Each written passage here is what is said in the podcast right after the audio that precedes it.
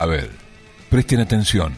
Sabemos que pueden hacer muchas cosas a la vez, pero en el transcurso de la próxima hora, la idea es que hagamos todo lo contrario. Durante la próxima hora vamos a compartir el ritual de la escucha atenta. La tardecita nos avisa que la noche está en ciernes y es una excelente oportunidad para poner un buen disco de vinilo. Comienza aquí 33 RPM. El programa en el que el Club del Vinilo Neuquén musicaliza en Capital. Pasen, pónganse cómodas y cómodos. Y ya mismo comienza el lado A del día de hoy.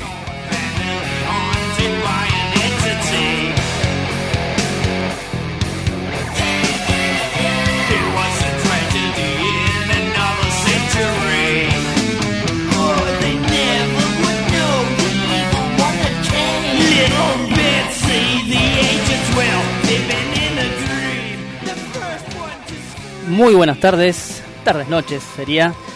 Este, este es un nuevo programa de 33 RPM, el programa número 26 ya en lo que es lo general en estos dos años. Eh, bueno, hoy tenemos metal como lo habíamos anunciado, con M de metal. Vamos a Una vamos a poner mucho. Distorsionada. Sí, una noche distorsionada, ¿Cómo una noche. Pato? ¿Cómo andas, Leo? Bien. ¿Y Fer, cómo estás? Todo joya, ¿cómo andan, queridos? Pero muy bien, muy Qué bien. emoción escuchar esto de fondo, ¿no? Acá estamos en el triunvirato, sí, sí, sí. Vos sabés que.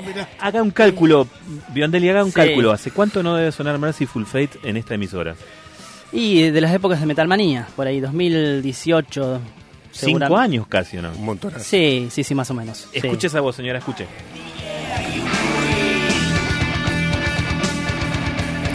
Ay, cómo saco el escobillón y me empiezo a barrer todo.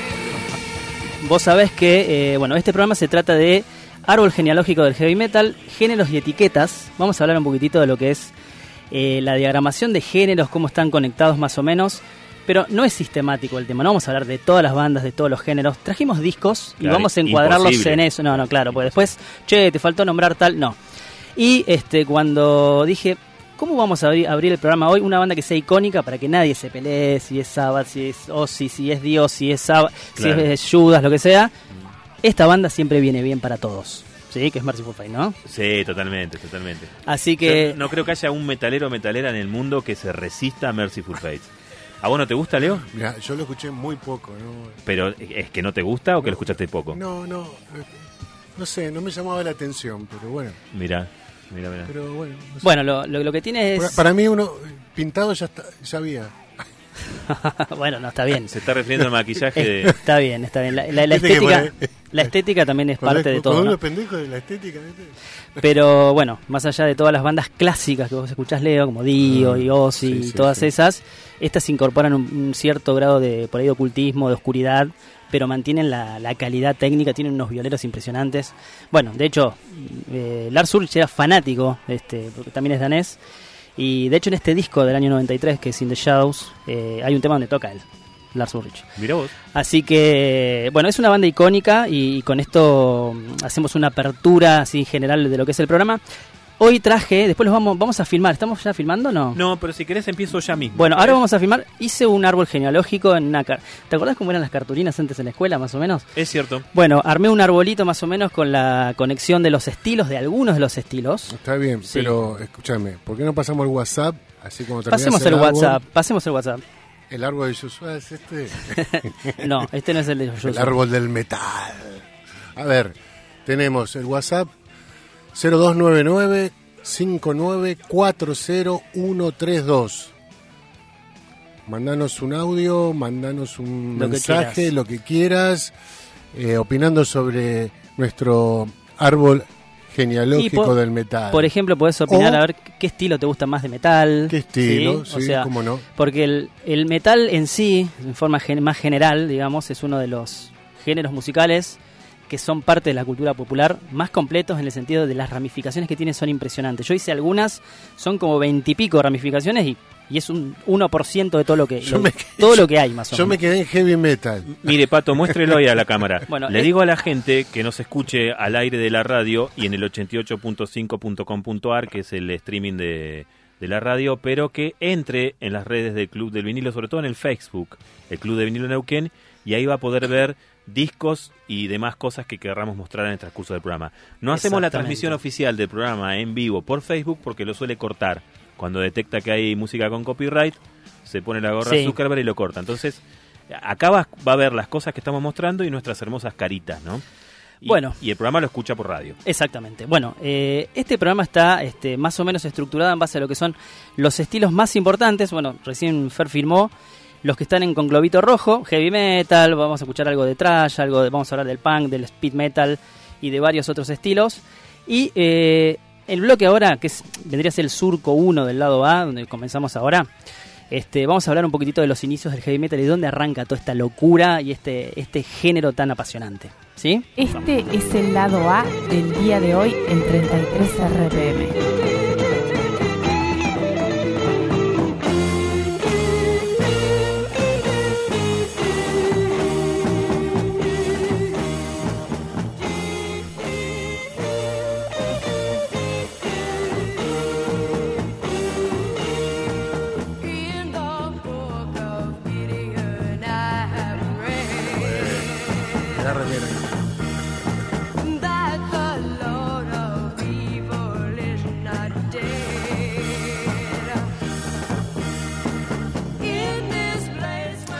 Bueno, lo que estamos escuchando no, no es precisamente heavy metal, pero, no, te, te iba a decir, ¿no? pero lo que quiero decir, Jarroquero.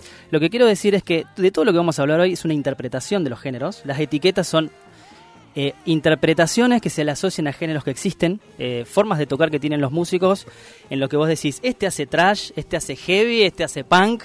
Muy lindo disco, Sabrina de Pantera. Acaba de llegar Sabrina Muy- Salto, vino del kiosco, me caballeros. Un aplauso. Sí, muy bien. Un aplauso. Eh, se vino con unos discos de Pantera, de Sepultura. ¿Está partiendo, loco? Suenan muy bien esos, ¿eh? también los compré. Eh, bueno, ¿Qué ibas a hay, decir? hay interpretaciones, este, por ahí, a mí me pasa por ahí de, en Metalmanía de haberle hecho entrevistas a bandas y las bandas muchas veces te dicen, no, yo no me encasillo en un estilo, en el otro, bueno.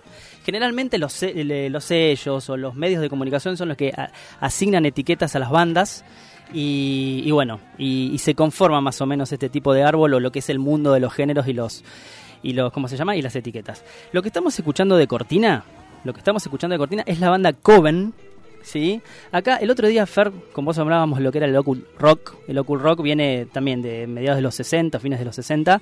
Sí, que todo el mundo se piensa que lo arrancó Black Sabbath, ¿no? Pero, Exactamente. Pero es es de antes. Exactamente, viene, y también todo el mundo se piensa que Ghost también lo, em- lo empezó. Claro. Y, y básicamente es hacer las cosas lo más oscura y diabólica posible, pero que suene a pop y que no se note lo que estoy haciendo, ¿sí? Claro. Entonces, por Es eso, por es eso como Ghost por eso suena de esa manera. digamos. Exactamente. Bueno, eh, Jim Dawson es la, la vocalista que estamos escuchando ahora atrás, que es la cantante de Coven, que en el año 69, en el año 69 sacaron, bueno, su primer disco y este con algunas particularidades. Hay un tema que se llama Black Sabbath, Es cierto. el bajista se llama Oz Osbourne. Ah, me estás jodiendo. Sí. No, no es así, ¿eh? Y este fueron los primeros que este, dieron a conocer la mano cornuta que después dio, popularizó en el metal, ¿no? Sí. O sea que, y también hay algunos encontronazos por ahí de la señorita esta Sing Dawson contra Yomi diciendo yo inventé el heavy metal. Bueno, hay toda una serie de cosas. Por eso lo que yo quiero decir es que en mi interpretación de los estilos, el, el- en los 70, con el primer disco de Black Sabbath, arranca el heavy metal, ¿sí? Pero hay una disputa muy grande y otra, otra gente por ahí puede opinar que bandas como Coven, o, por ejemplo una que ahora le voy a pedir a, a, a Sansana, que es Sir Lord Baltimore, Baltimore, que es una banda de Nueva York también de los 60, fines de los 60 también, que este, también, digamos, empezaron a dar indicios y este, a sonidos que se parecían bastante a lo que hizo Black Sabbath en el primer disco.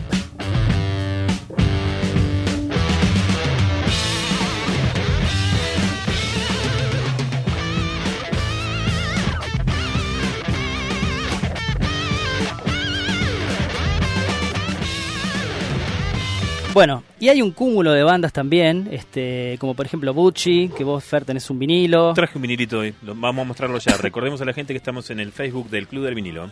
Exactamente. Bueno, ese, ese no es el primero, pero No. es, es uno de los del medio, Sí, digamos.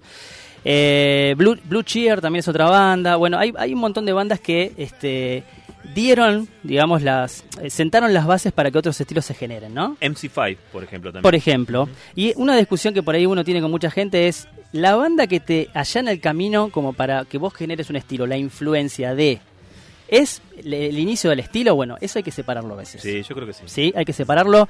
Después vamos a hablar de Venom, de Motorhead, pero bueno, Black Sabbath, para mí, en esta interpretación, en el 70 arranca el heavy metal y a partir de ahí se desatan un montón de estilos musicales que eh, son lo que vamos a empezar a hablar ahora, si, si nos da el tiempo, ¿no es cierto?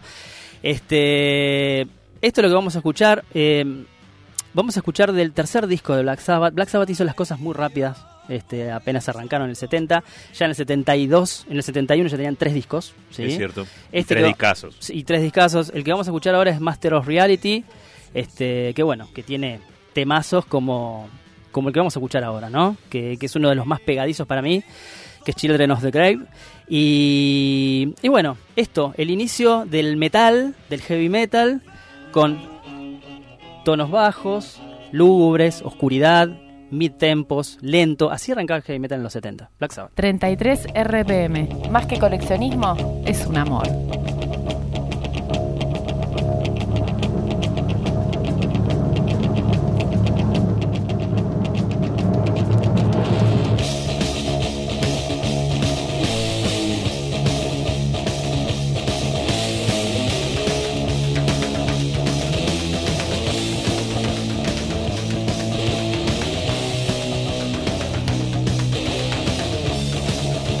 Es el día de Patricio Biondelli.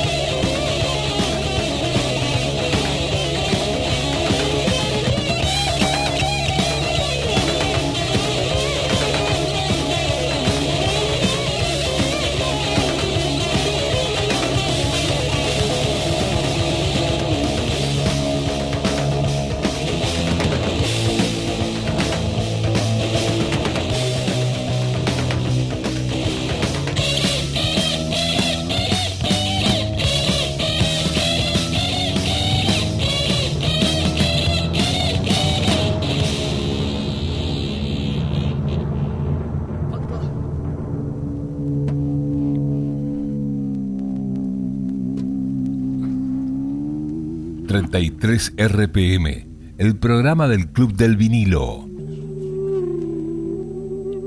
Qué finalcito, ¿no? Hermoso. Bien, bien elegido, Pato, ¿eh? Como para arrancar. Sí, vos sabés que me quedé con ganas porque no tocaron en Vélez este la última vez, cuando se despidieron. Mirá, Me quedé con muchas ganas de este tema, entonces esta es mi revancha. está muy bien, está muy bien. Eh, y, y- y le pega muy adrede usted, eh, de alguna manera, al señor King Diamond como cortina, ¿no? Porque es como la continuación, ¿o no? Y po- podría ser, sí, podría ser. Ahora vamos a explicar un poquitito. Sí, sí, sí, sí, tiene muchos, mucha relación. Este, este disco que estamos escuchando de King Diamond es genial. ¿sí? Sí. Es Dem del año 88, la historia de la, de la casa abandonada por la abuela que vuelve el... Y embrujada. Está, aquí está la tapa, mira, en el Facebook del Club del Vinilo Neuquén. Estamos mostrando la tapa del vinilacho. ¿Fue uno de los primeros que te compraste? Eh, no, no, no, no. Pero fue... No, no lo tengo desde hace poco tampoco. ¿no? Claro. Hace unos 10 años lo tendré más o menos. Es un disco que me gusta mucho.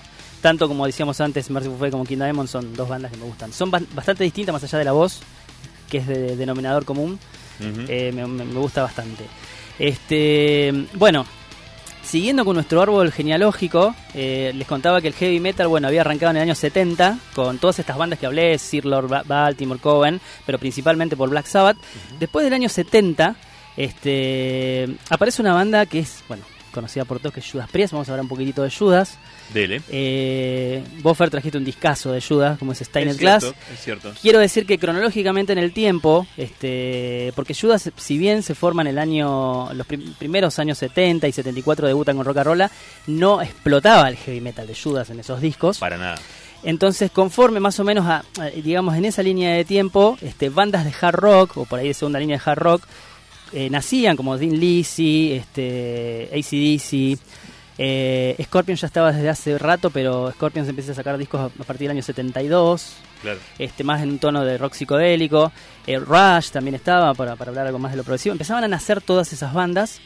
Y Judas Priest este, iba contando discos. Sad Wings of, Dest- of Destiny es un disco muy bueno. Bueno, Sin After Sin. Mismo Rocarola, ¿no? Que era como una suerte de proto, proto Judas. Exactamente. Es buen disco, ¿no? Exactamente, exactamente. Yo acá en el árbol lo puse, por ejemplo, que con influencias muy influencias directas del blues, como también tenía Black Sabbath, del blues, Es del cierto. rock. Este, pero en el año 78 sale, este, bueno, salen en realidad dos discos en el año 78, muy productivos eran esos años. Y sale Steiner Class y también este, sale Killing Machine Ah, o Hellbent for Leather, como quieran llamarlo. Tuvo esos dos nombres por una censura. Eh, ¿Qué pasa en Steiner Class? Bueno, muchos consideran a ese disco eh, como un proto también speed metal, digamos. Este, temas como Exciter, por ejemplo, que es el que abre el disco, tiene este, riffs más, este, mucho más elaborados, hay mucha más velocidad. Este, bueno, y hay, hay, hay muchos cortes de guitarra por ahí que vos decís, estas cosas por ahí se parecen un poquito a las del Em All, esos Claro, cortes sí, repentinos sí, sí. por ahí, vos decís, bueno, este ya se asomaba algo, pero lo que les decía antes, Judas no creó el thrash metal ni el speed metal, simplemente asomó ciertos, ciertos o dio ciertos indicios como para que otros tengan este elementos como para crear un estilo. Tiró los puntines, digamos. Exactamente, tiró los puntines. Este, bueno, Les Bink eh, tuvo mucho que ver en esa batería de, El batero, sí. de ese disco de Steiner Class del 78. Eh, tremendo el batero ese, era imparable. Le, ¿sí? le costaba encontrar un buen batero a Judas y en Les Bink encontró un fierro, digamos. ¿no? Exactamente, sí, exactamente, exactamente. Después se fue porque no le interesaba la fama, este, esas cosas locas que tienen por ahí algunos músicos, ¿no? Estuve leyendo la biografía de, de Rob Halford, confieso, y mm, ¿sabés qué dice? Que, que los hacía rabiar hasta en el tema de la imagen. Si ustedes miran la primera gira norteamericana de Sí. Judas Priest, la- las fotos, están todos en el cuero, ¿no? En la pose, en onda. Estamos inventando, el, estamos inventando el metal y el cuero. Y el Les Bink anda con una camisa vaquera, así con, Ay, Dios. con charretera con flores. Qué ¿no? malo que sos. Claro, no. Eh, eh, eh, o sea que el tipo no le daba ni siquiera bola a eso, ¿no? A la estética de la banda. Exacto, bueno, este, para, para ir cerrando esta parte, este, que estamos hablando más de la evolución del heavy metal, ¿sí? Eh, no solamente estaba Judas, se dice como una fórmula matemática, que esto lo he leído en varios libros, Black Sabbath creó el estilo, este, Judas Priest le dio velocidad, después lo tomó Motorhead y después se vino la New Wave. Después vamos a hablar un poquito de eso. Esto es simplemente la- el minimalismo puro, pero este, no es tan así porque Hubo bandas, por ejemplo, en Nueva York estuvo Riot también, Sí, eh, fines sí, de los sí. 70. Este, Riot quizás sea una de las bandas más sobrevalo- subvaloradas, subvaloradas, o sea que no tuvo la- el valor que merecía. Eh, otras bandas este, como Heavy Low, también eh, escandinava. Bueno, y, y- y paralelamente a esto, finales de los, de los 70 también estaba Accept. Este, Vos, Leo, la conocés muy Oh, bien. me encanta. Este, empezaban a aparecer Raven, bueno, Merciful Fate, King Diamond, por eso estamos escuchando de cortina. Este ya, bueno, ya por ahí pisando los 80, ¿no? Dio se hace solista, o si se hace solista, bueno, tantos discos este, Impresionante. impresionantes. Rage, eh, bueno, y, y- y millones de bandas más, Running Wild, Grave Digger.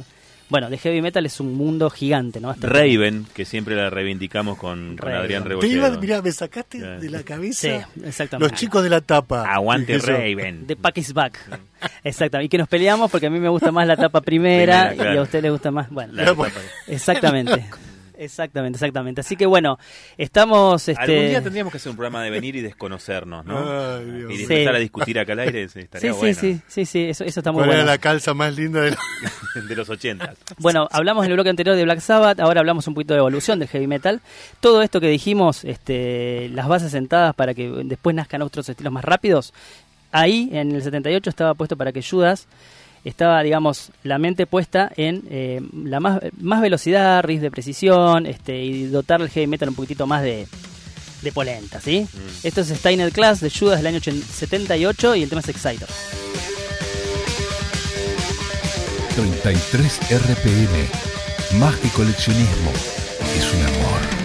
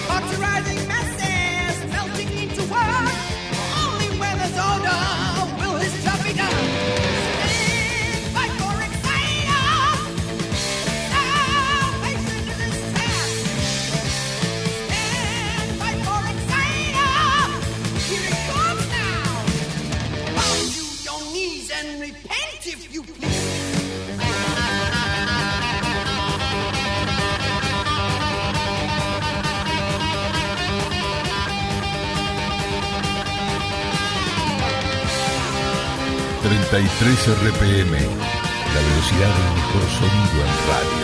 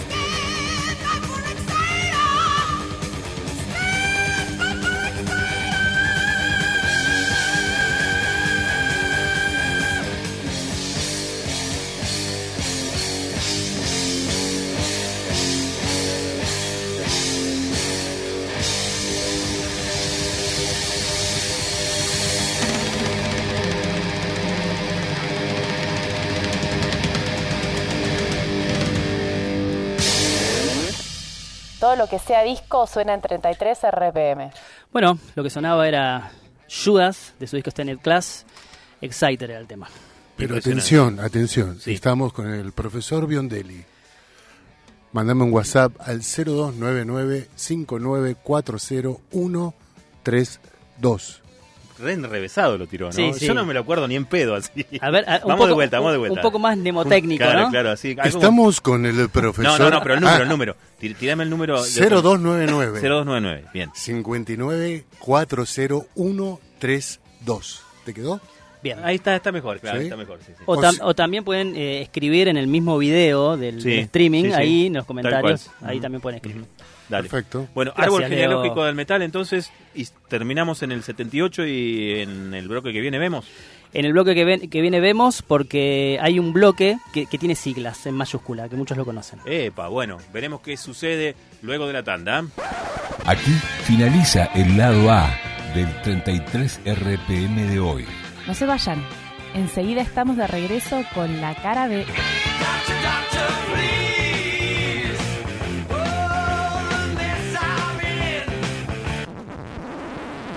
33 RPM.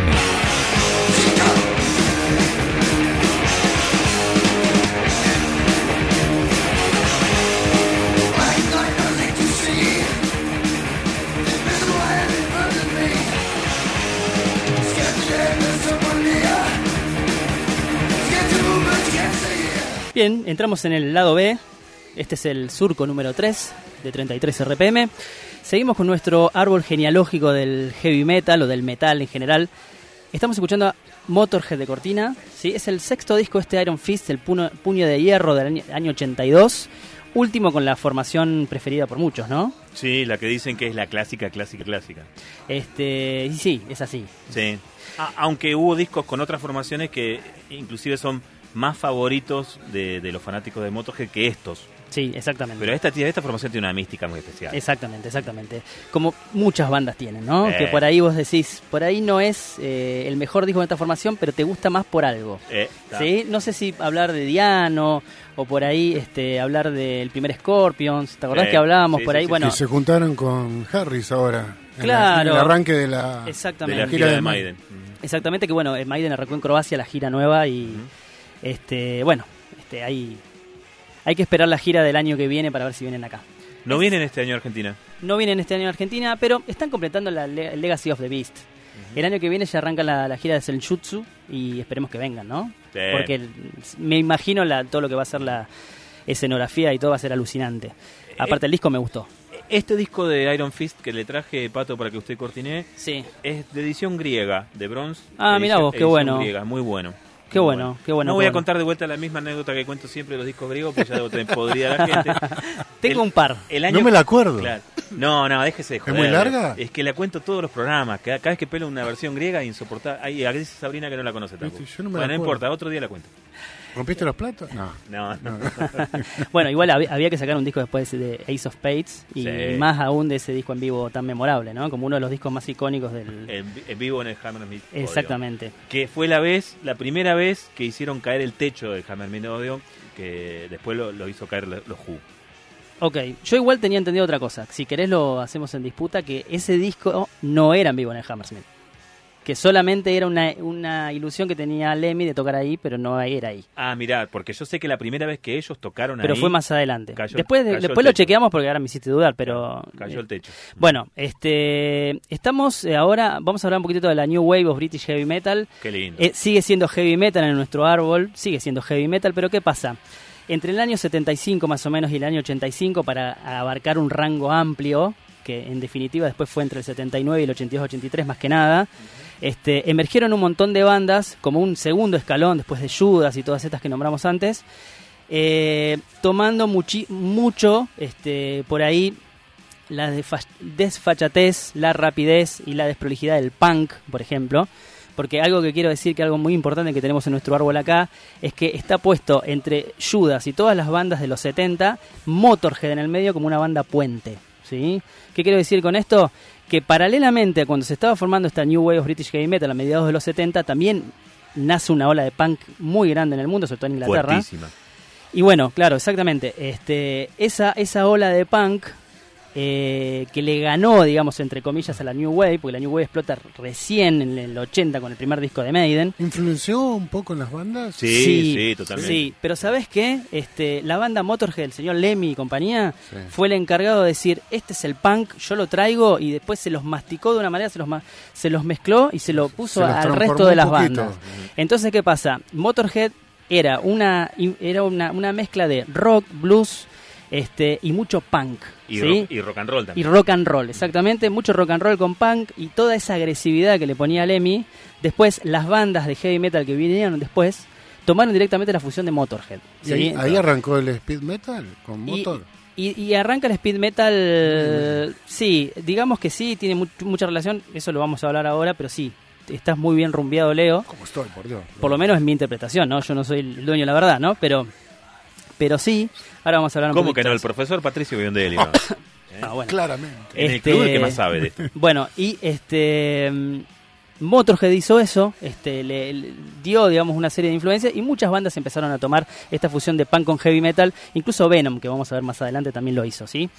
Eh, todas estas bandas, esta comunidad de bandas que se formó, eh, en, a- en el año 79 ya Saxon tenía disco, pero por ahí Saxon tenía todavía un pie más en el rock and roll o en el heavy, hard rock que en el heavy Los metal. primeros dos o tres discos de Saxon son rock Es- and rolleros. Exactamente. Muy, muy. Exactamente. Este, la banda estandarte siempre fue Maiden, estaba Sa- Samson, estaba Diamond Head, que estaba Dickinson ahí, este, Angel Witch, que es una banda que a mí me gusta muchísimo, sobre todo los primeros discos. Eh, bueno, había muchísimo. Tigers of Tampang, que bueno, John Sykes Ahí- estuvo ahí. el guitarrista de Exactamente, eh, bueno, muchísimas bandas, pero ¿y esto qué era? Esto era pubs, competencias entre bandas, este, peleas callejeras. Eso es lo que tiene este el primer disco de Iron Maiden, el Iron Maiden del año 80, ese, ese sonido callejero que le imponía por ahí Diano, o bueno, esa impronta que tenían en los primeros discos que después ya no los tenían, ¿no? Eh, pero bueno, eso es más que nada la New Wave of British Heavy Metal, un, un, este, una escena gestada íntegramente eh, en Inglaterra, ¿sí? Y, y que tuvo siempre obviamente a Iron Maiden de, como banda principal, ¿sí? Lo que vamos a escuchar es este este es el primer EP de Maiden en vivo, ¿sí? que es Made in Japan. Este, esta es la mm, edición 81 de época argentina, ¿sí? La verdad que está muy buena la edición. Hermosa es. Eh, este que tiene los cinco temas nada más. Eh, hay una edición, hay una edición japonesa que tiene el Eddie con la cabeza decapitada de Paul Diano que está muy buena también, que es Sí, una edición que no se consigue mucho. Pero, pero bueno, acá ya estaban Adrian Smith, acá ya estaba Killers editado el segundo disco, porque este disco sale en septiembre y Killers ya había salido en febrero. Eh, pero bueno, esto es lo primero, sacando el Live más One, ese que había, que era solamente para los ponjas. Este es el primer oficial de Maiden. en- ¿Quiere que se lo rebobine y lo escuchamos de capo? Porque cuando entra Harris con el bajo es mortal. Sí, sí, sí, sí. Aparte, un tema como Ex- Innocent, and Exile, Innocent Exile es uno de los que más me gusta también de Killers. Y bien que lo hayan este, metido acá en este disco en vivo. Así que bueno, ese bajo. Qué clase de, de base. qué clase, ¿no? Bueno, otra cosa también que teníamos que haber dicho es que, eh, a diferencia de todas las bandas, que por ahí había pobreza en la calidad de la, de la música, mucho de la New Wave. Ah, Maiden lo estudió para arriba. Maiden Tres puntos. hasta cosas progresivas con Fantasma de la Ópera. este, era una banda distinta ya desde el inicio, ¿sí? Y bueno, este tema que es de Killers, en la versión en vivo de Made in Japan, Iron Maiden, Innocent Exile.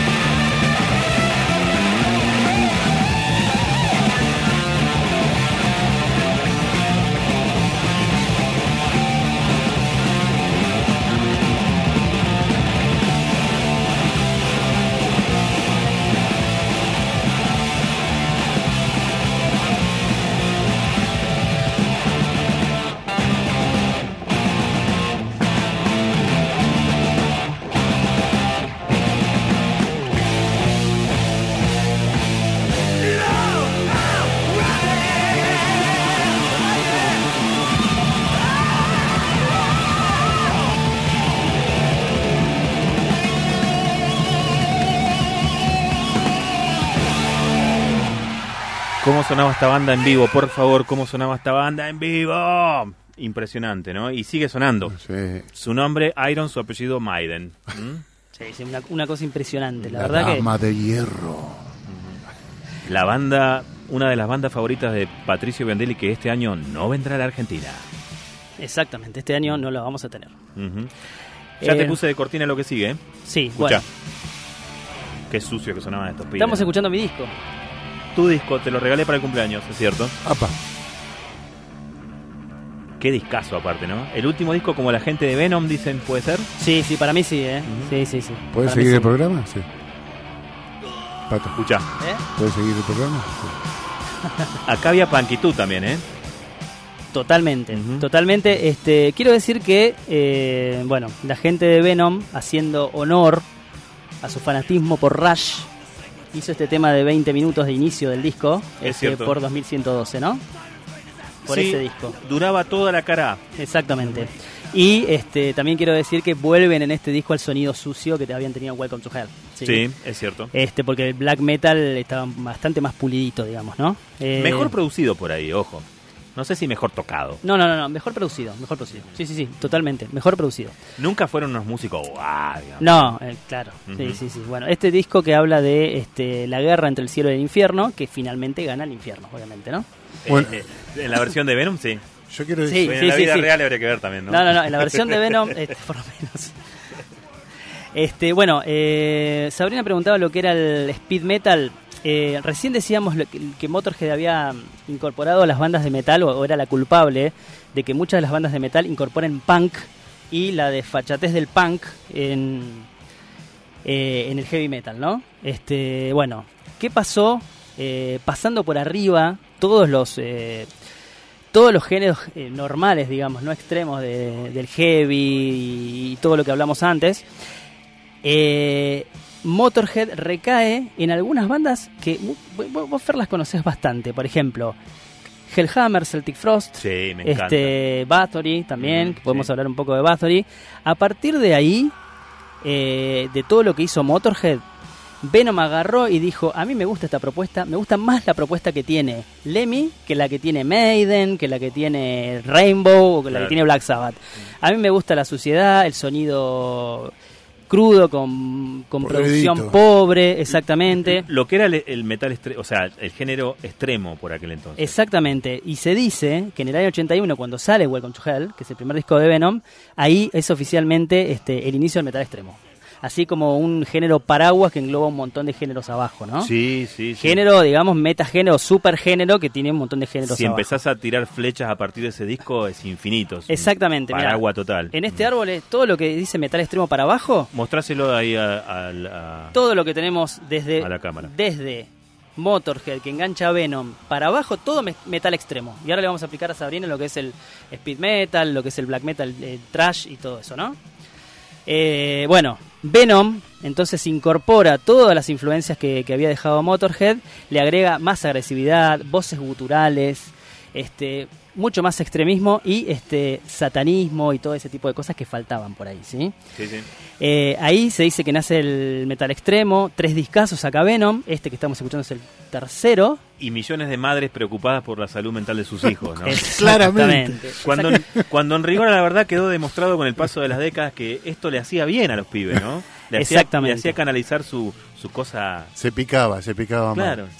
Bueno, y, y otra cosa también que hay que aclarar, lo que decíamos antes, que este, por ahí dejar la influencia o sentar las bases para algo, Venom saca un disco que se llama Black Metal, incorpora el término, Claro. pero no genera el término, el, el El estilo. ¿no? sí, Es no genera el estilo. Eh, ¿Qué pasa? Eh, de Venom, tipos que estaban más enojados, porque Venom estaba más enojado que Motorhead, y había gente que estaba más enojada que Venom, para decirlo de una manera, ¿no? Hellhammer, que después Hellhammer, los suizos mutan a Celtic Frost, Celtic Frost. este Bathory también y toda esa bueno to- básicamente estas tres bandas ahí este Yo lo que te puedo transmitir es la, la cosa vivencial en aquellos años porque era un adolescente y empezaban a llegar los cassettes grabados Sí. con todas esas bandas. Vivencialmente uno no lo podía creer. Cómo, cómo iban corriendo cada vez más la línea hacia el lado de lo más salvaje, ¿no? exactamente Porque con el Sí. diario del lunes hoy escuchás, bueno, hay toda una, una rama de, de- de bandas que han llevado el metal al extremo, pero en ese entonces lo estaban empujando, ¿viste? Lo iban llevando. Sí, Eh, sí, sí, sí. Era Y alucinante. Era, una, era la competencia por sonar más... Primero era más veloz, Sí. cuando hablamos de Judas y todo eso, y acá era ya más extremo, resignando calidad, porque como decías vos, los Venom no eran técnicamente muy dotados, No. y este ellos, su premisa o su objetivo principal era sonar lo más satánico posible y, eh, y digamos, este como se llama, impresionar a la gente. Esa, esa era la idea y eso es lo que cumplieron realmente. Bueno, Hellhammer, Celtic Frost y Bathory logran captar eso y ir mucho más allá, ¿sí? Porque Venom por ahí se quedó acá en At War with Satan, pero las otras bandas tomaron y siguieron un poquito más adelante y lo desarrollaron. exactamente, lo desarrollaron muchísimo más. Este, y a partir de estas bandas, como que te dije recién, los suizos y Bathory, de ahí se ra- ramifican dos estilos principalmente, ¿sí? Por un lado, el metal extremo se divide en el black metal, que vamos a hablar después, que es un estilo que senta las bases mucho en el satanismo y, y también en el sonido sucio y demás, que deriva directamente de lo que era el punk o el hardcore punk. Pero otra de las ramas que deja este, toda esta gente de Venom, Celtic Frost este, y Hellhammer es el speed metal. ¿sí? Claro. ¿Qué era el speed metal entonces? Bueno, era la competencia por sonar lo más brutal posible, lo más corrosivo posible y lo más rápido posible. ¿sí? Y, y ahí había bandas que por ahí no, no, no eran lo mejor técnicamente, pero era, era tocar rápido. ¿sí? Sí. Era tocar rápido. Entonces, ¿qué pasó? Esto era también 82, 83, 84 y este era un estilo que no, que no estuvo siempre bien definido. Incluso a cualquiera confunde bien qué es el speed metal, bueno, un estilo bien definido que después se abren dos ramas bien claras y ahí se empieza a definir un poquito, ¿no? Había algunas bandas que mezclaban este speed metal de tocar rápido, este abrasivo y, y oscuro, este que mezclaban cosas con el black metal también y se generaba una suerte de combinación de le decían speed black metal o bueno, cosas así que uno por ahí no entiende, empieza a ver barritas así, speed barra black, barra ta, ta, ta, y como que se marea un poco. Ah, sobre todo las tres bandas alemanas de trash, sí, que eran Sodom, Creator y Destruction, arrancaron con ese sonido bien sucio, de producción pobre, este y que tendía más este, al sonido más oscuro, más, el más demoníaco del black metal que este, donde estaban parados ellos, ¿no? Entonces, ¿qué pasa? Bandas por ahí que definieron bien su estilo de speed metal eran eh, bandas canadienses, como por ejemplo Razor o Exciter, Heavy Metal Maniac, es uno de los estilos este, que definen bien lo que es el speed metal. Totalmente de acuerdo. ¿sí? Eh, entonces, ¿qué es speed metal? Es difícil de describir. Che, Patito, pero Sí. que lo que diferencia solamente el black es el satanismo. O sea, No, no, es- no. Eh, no, no, no. Hay una diferencia muy grande. Ahora después vamos a hablar de black metal y vas a ver que es otro mundo. Lo que quiero decir es que el, el speed metal nunca estuvo bien definido y eh, algunas bandas empezaron a, este, a definirse y a decidir bien qué era lo que iban a hacer, ¿no? El speed metal se divide en dos géneros después, bien definidos ahí sí, que era el thrash metal por un lado y este el power metal por el otro. El power metal. claro. Sí, por eso lo que vamos a escuchar ahora que es Halloween, el primer disco de Halloween, Ahí me estaba preguntando cómo iba a pegar el volantazo el pato. Claro, el ¿eh? primer disco de Halloween, que Metió es, un solo rebaje y entró Halloween. que es el Walls of Jericho del año 85, tenía esta tenía esta esta cosa de indecisión por ahí, que vos lo escuchás y decís, ¿qué es? Tiene cosas de, de trash, porque parece que le da una piedra a la guitarra, temas como Ride Sky, por ejemplo. ¿Tiene cosas de trash? Sí, tiene cosas de trash. Tiene cosas del power metal que vino después y también, ¿sí? Tiene, eh, las líricas son de películas de terror, de, bueno, mucho terror, mucho, mucho, mucho oscuro, de lo oscuro, digamos.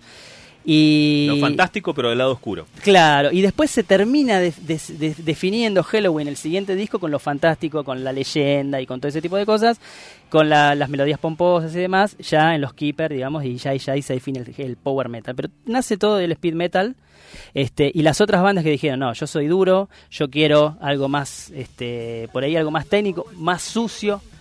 No, eh, por ejemplo, las bandas que se pasaron para el otro bando fueron, bueno, Slayer y todas las bandas de trash que conocemos. Las bandas de San Francisco, eh, California, eh, Metallica, este, Exodus, Testament, bueno, todas las bandas de trash más conocidas que tenemos. Después Megadeth, Overkill, eh, bueno, podemos estar siete años nombrando bandas de trash, ¿no? Y obviamente también las alemanas que nombramos antes.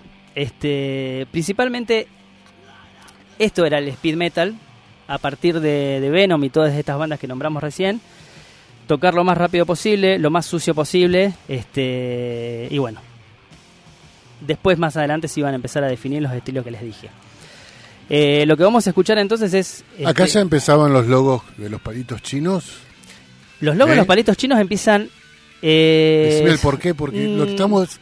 Pero Eh, pará, para no te adelante eso, eso viene después con el No, black. no, viene eh, con el black y ahora después- no- todavía no los tiraron los Ahora cuando, cuando se haga más de noche, ahora en un ratito más, Claro. ya, ya Bueno. vamos a hablar de los palitos chinos y de, y de cosas estoy que... nervioso. Y vas a tener que ir acompañado a tu casa. Este, esto es eh, How Many Tears. Este es un tema icónico que Halloween lo sigue tocando en vivo. Es del primer disco, pero lo sigue tocando en vivo. Es uno de los mejores discos, uno de los mejores temas que tiene, por lo menos para mí, ¿sí? Sobre todo de la primera época. Es una joya porque va cambiando todo el tiempo de, ritmo y de, de todo, digamos. Tiene partes muy, muy, cambiantes y realmente muy bueno. Esto es How Many Tears de Halloween, el primer disco Walls of Jericho del 85. 33 RPM.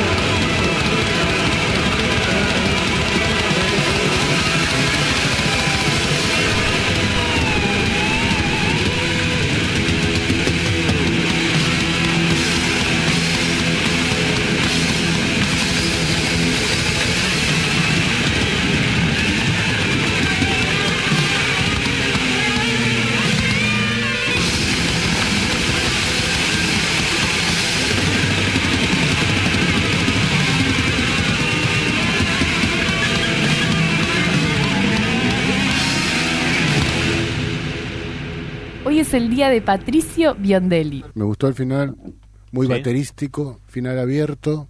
¿eh? ¿Te gustó, Sí. Leo? Y quiero decir que es el único disco de Halloween que tengo. Ah, mira vos. ¿Eh? ¿Este disco lo tenés de Me lo, trajo, me lo trajo un amigo de España, me encantó. ¿Te lo trajo de. España cuando salió o ahora? Eh, no, no, pero es una edición, es una edición vieja. No sé, no me- O capaz sea, que es, capaz, es- capaz que es una edición. de época. Trajo Halloween, Motor Crew Mirá vos. Sí. y ligué un disco de Halloween porque no tenía ni uno. Y es el más pesado, el más, digamos, el más podrido, entre comillas, ¿no? Ah. Este, bueno, bien. Sí, vos preguntabas Kai Hansen es el que cantaba en ese disco. Es el guitarrista. Es el, claro, no? es el guitarrista que volvió ahora. Ahora están reunidos los Halloween. Y bueno, después formó Gamma Ray, como bien dijo Fernando. Bueno, Eh, son las 8. No, ¿eh? No, tenemos, no tenemos que ir a la tanda. Tenemos que ir a la tanda. Este, véndame lo que viene en la próxima hora. Bueno, lo que viene la próxima uh, hora, vamos bastante bien, te digo, ¿eh? Bien, genial, genial. Me encantó. Eh, hablamos del speed metal, sí, que se de- dividía en dos ramas. Por un lado el trash, después vamos a hablar un poquitito del trash metal.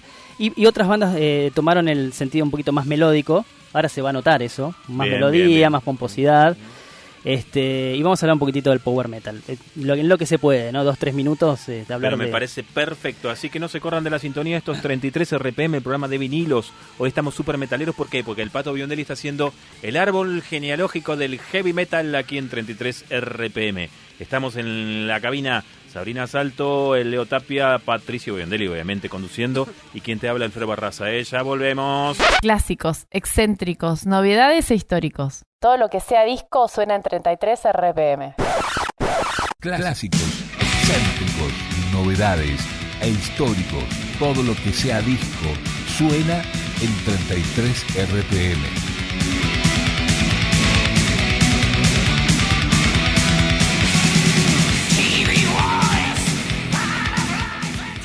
Esa vocecita, ¿no? Inconfundible. El enano maldito. Escuchemos un toque, un toque más. Vale. Vamos.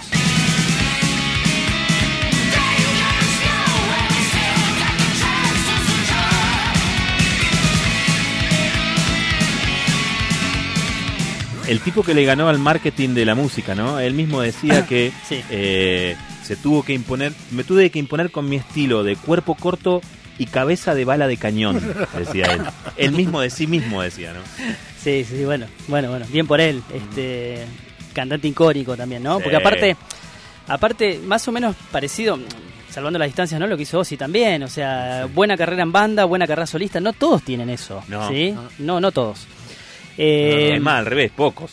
Pocos, Son sí. Contado con las manos. Sí, sí, pocos. Con O sea, una. Con una, con una, sí, seguramente, sí, Dio, Ozzy, Sí. y para de Dick- contar. Dickinson, Sí, Hasta su ahí. carrera solista sí. Hasta ahí. No, está bien, no, no. La carrera solista de Dickinson está muy no, bien. Dickinson. Está Bueno, muy bien. Bueno, Halford tropezó un par de veces. Sí. sí. ¿Por la qué verdad, será que pero, vuelven, che? Pero igual No, deja- pero Udo no volvió. Udo no, volvió. Udo no volvió, no. Udo. Udo no volvió. Estamos hablando de Estamos Udo, hablando ¿no? de Sí. Udo Dirk Snyder. Estamos hablando de Udo. y Alemán está- el chico. Sí, y estamos hablando de, de este disco que se llama Russian Roulette del año 86, que, bueno, es un disco que a mí me gusta mucho. Eh, festejé mucho cuando lo pude conseguir en vinilo. Y, y a diferencia de cómo venían anteriormente, con bombazos, dis- discazos como Walls to the Wall o Metal Heart, que son discos que incluso tienen hasta incorporados sinfonías y, y, digamos mucha estructura de la música clásica además, que son discos perfectos. Eh, en este disco es como que vuelven un poquito a la polenta, ¿no? Al tucutaca tucutaca, al, Sí, al rasgueo, este y Igual no pierden de vista lo que muchísimas bandas alemanas tienen, que es el respeto eh, reverencial a la canción, ¿no? totalmente. Tiene grandísimas canciones el disco. Totalmente, exactamente así. Sí, sí, sí. Y bueno, y se dice, sobre todo, escuchadle vos que sos batero, la base de batería y todo, que después en el Power Metal se utilizó esto. ¿Sí? Y estamos hablando del año 86, cuando todavía Halloween no, Y no ese- sacaba su primer disco. Ese intro que hizo con doble bombo. Claro, Halloween, el Keeper 1 sale en 87, ¿sí? Por eso ahí está, digamos, la interpretación mía de que el primer disco de Power Metal es en el año 87 con, y no el Wall- Walls of Jericho que escuchamos antes, ¿no? Que es otra cosa. Claro. Sonido más crudo, más directo. Este, bueno, este, esta parte de- del árbol genealógico que estamos viendo ahora es este, una de las subdivisiones del speed metal, que es el power metal, que tiene, bueno, muchísimas bandas reconocidas. ¿sí? Halloween como banda principal, por lo menos para mí, creo que es es una opinión bastante objetiva igual, porque más Sí, allá... señor. Eh, Más allá de que estás hablando de tu banda favorita. Y sí, este... ¿Estrato? ¿Qué onda? ¿Estrato Y bueno, Stratovarius... de- ¿Entra eh, más adelante di- o di- digamos que, que el power metal como género general o ¿Te acordás de universal... Stratovarius? Sí, sí, Ah. este, tiene un montón de, de subestilos y sí. Hay bandas que tiran más al neoclásico, ¿sí? Donde meten mucho más, donde incorporan teclados, este, y, y serie de cosas que por ahí al principio el power metal no tenía, ¿sí? Stratovarius tiene mucho de metal clásico, lo mismo que después las bandas que vinieron, como Rhapsody, Sonata Ártica, este, bueno, Nightwish, que se codean mucho con el symphonic metal, metiéndolo como si fuese un subestilo del power metal también, ¿no? Re- Eh, Retrocedo dos casilleros, un sí. toquecito. Vuelvo al amor reverencial de los alemanes por la canción. Esta canción Sí. es No, sí. la demostración de cómo le gusta la canción Sí, al alemán, ¿no? Escucha, un toquecito, ¿puedo? Dale. sí, mandale Me tenté, me tenté. Vamos.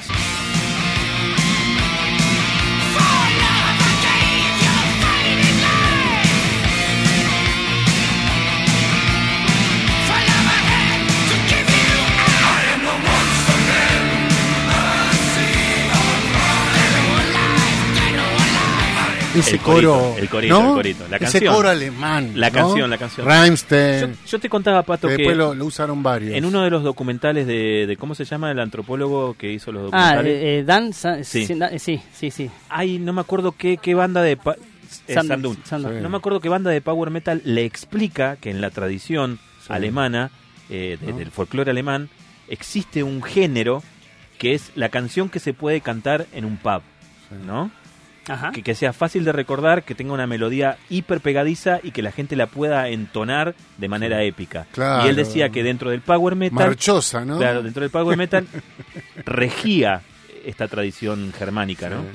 No, Sí. no, no, no, no. Claro, Sí, de, sí, de sí. La, de la canción que, Ba, ba, ba. que se pueda levantar el vaso y cantar, Sí, ¿no? claro. Sí, sí, digamos que sí. Este, acá en el árbol este donde dice power metal, debería Sí. haber una línea que conecta con lo que es el hard rock y el heavy metal hacia arriba. ¿Por qué? Porque me diste pie a decirte que eh, bandas como por ejemplo en el 75 ya estaba Rainbow, en el 76 salió Rising. Sí. En el 76 ya Richie Blackmore incorporaba al hard rock y a, casi al heavy metal eh, melodías sinfónicas y, Sí. mu- y muchas estructuras que después se ven en el, en el sobre todo en el power metal, En ¿no? el power, claro. Y tiene mucho de eso lo que, lo que decís vos también. Eh, hay bandas icónicas este, dentro del género power metal, como decíamos antes, Gamma Ray, que es un desprendimiento de Halloween. Eh, Blind Guardian es otra de las bandas principales también en Alemania. Después otras que por ahí habían arrancado antes en otro género, Running Wild, Grave Digger, también se incorporan al, al género de power metal. Este, bueno, hay, hay quienes también marcan dos corrientes de power metal, el europeo y el americano. En el es americano cierto, es ponen una buena distinción. Claro, por ejemplo, ponen a Manowar como una banda de power metal. En otros casos, ¿cómo vas a decir que Manowar es una banda de, de power metal? Bueno, depende cómo se la vea, ¿sí? Virgin ¿Cómo se la analice? Exactamente, Virgin hay, hay muchísimas. Y después este viene lo que vos decías, Leo, ¿no? Eh, se incorpora el metal neoclásico, este, donde hay mucho himno, mucha canción épica, fábulas, leyendas. Este, aparecen bandas como Edguy, Avantasia, este, vos sos fanático, Fernando, de Avantasia. Eh, y todas esas bandas así, bueno, y después preguntaba hoy Sabrina, Sonata Ártica, todas bandas que son un poquitito más melódicas, con mucha canción, dos o tres baladas, Nightwish, este, lo que pasa que por ahí, Nightwish también entra ahí, es symphonic metal, este, es como si fuese parte del power metal. Lo que sucede es que a Nightwish siempre se le asoció como una banda de metal con mujeres y a veces se generó como un carril aparte, ¿no? El género woman in metal. Sí. Tiramos, Claro. tiramos otra flecha. ahí. En su momento se, se, ¿Eh? se tendió como las bandas sinfónicas y eran todas con una mujer adelante y era como eh, esa era la, la figura, digamos, de la estructura de, de banda. Nos empoderamos y Sí. vamos para adelante. Pero digamos que sí, que, que- que estamos más o menos genéricamente en lo mismo. Eh, bueno, eh, lo, lo que, lo que vamos a escuchar ahora completo es, bueno, es una banda que a mí me gusta mucho, que se llama Masterplan, Qué lindo vinilo. disco naranja. Naranjita. Sí, quiero decir que, eh, bueno, esta banda también tiene mucho que ver con Halloween porque, mm, bueno, para muchos el último gran disco de Halloween fue Dark Ride en el año 2000. Eh, cuando se estaba gestando este disco, el batero de la banda, y, que es Uli Cucci, y Roland Grappo, el violero, quisieron formar un proyecto paralelo con Roy Cita, ¿sí? Este, y era este Masterplan, ¿no? Bueno, Después terminaron, terminaron siendo expulsados de Halloween y esta fue la banda de los expulsados de Halloween. ¿sí? Qué, qué buen título, ¿no? La banda de los expulsados Sí. de Halloween. Es genial. Y Masterplan. ¿Cómo suena? Qué bien producido. No, esto es tremendo. Este, bueno, en un principio lo iba a producir Roy Cita, pero lo terminó produ- produ- produciendo Sí. Andy Snip, conocido de la casa, ¿no? El violero Claro. de Judas en vivo. Y, y el tecladista de Children of Bodom, que es muy buen tecladista, que es Jan Weirman. Sacaron varios discos, los dos primeros estaban con un gran hallazgo que tuvieron, Jorland, cantante noruego, que ahí ya lo pueden escuchar. Pero Es- Igual después vamos de capo de vuelta, me encantó esto. ese cantante este, tenía muchas cosas de cover y ese tipo de voces más ochentosas por ahí. Claro. Y fue toda una aparición en el, en el año 2001 cuando salió Masterplan, una voz realmente impresionante. Encima de este disco, Como Garpa, cantante de heavy metal que, que tenga la energía suficiente como para cantar heavy metal, pero que tenga influencias del soul y del blues. totalmente. ¿No? Sí, sí, totalmente. Y aparte te digo más, este credenciales que mostró Yorland en este disco, Black Dog como bonus track, impresionante la versión. Impresionante la versión, si querés después la podemos pinchar. Sí, ¿Querés? querés? sí. Eh, no, pinchémoslo ahora. ya Pinchemos me- ya. me- me pará que te paso el otro disco. Vamos. ¿Porque está en el otro disco? Sí, está en el otro disco. Ah, me te dejo de cortina este entonces. Ahí está. Novedad y- exclusiva en encantó. 33 RPM. Mirá la que tiró el pato así de repente, ¿no? Que Iba- habían- La sacó del bolsillo. Sí, ¿no? De la manga. De la manga, totalmente. El último tema, Fer. El último tema. De la melena. Quiero, quiero escuchar ese Black Dog entonces. Bueno, y ahí- a partir de ahí, este Yorland se metió en la escena como un monstruo, digamos, de la voz, ¿no? Claro, como que dijo, yo, yo puedo cantar esto. Escucha, Uy, me hizo acordar a. ahí va. Qué loco, meterlo en un disco así, ¿no?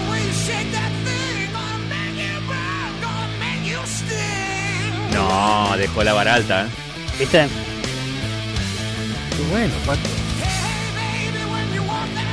Tremendo.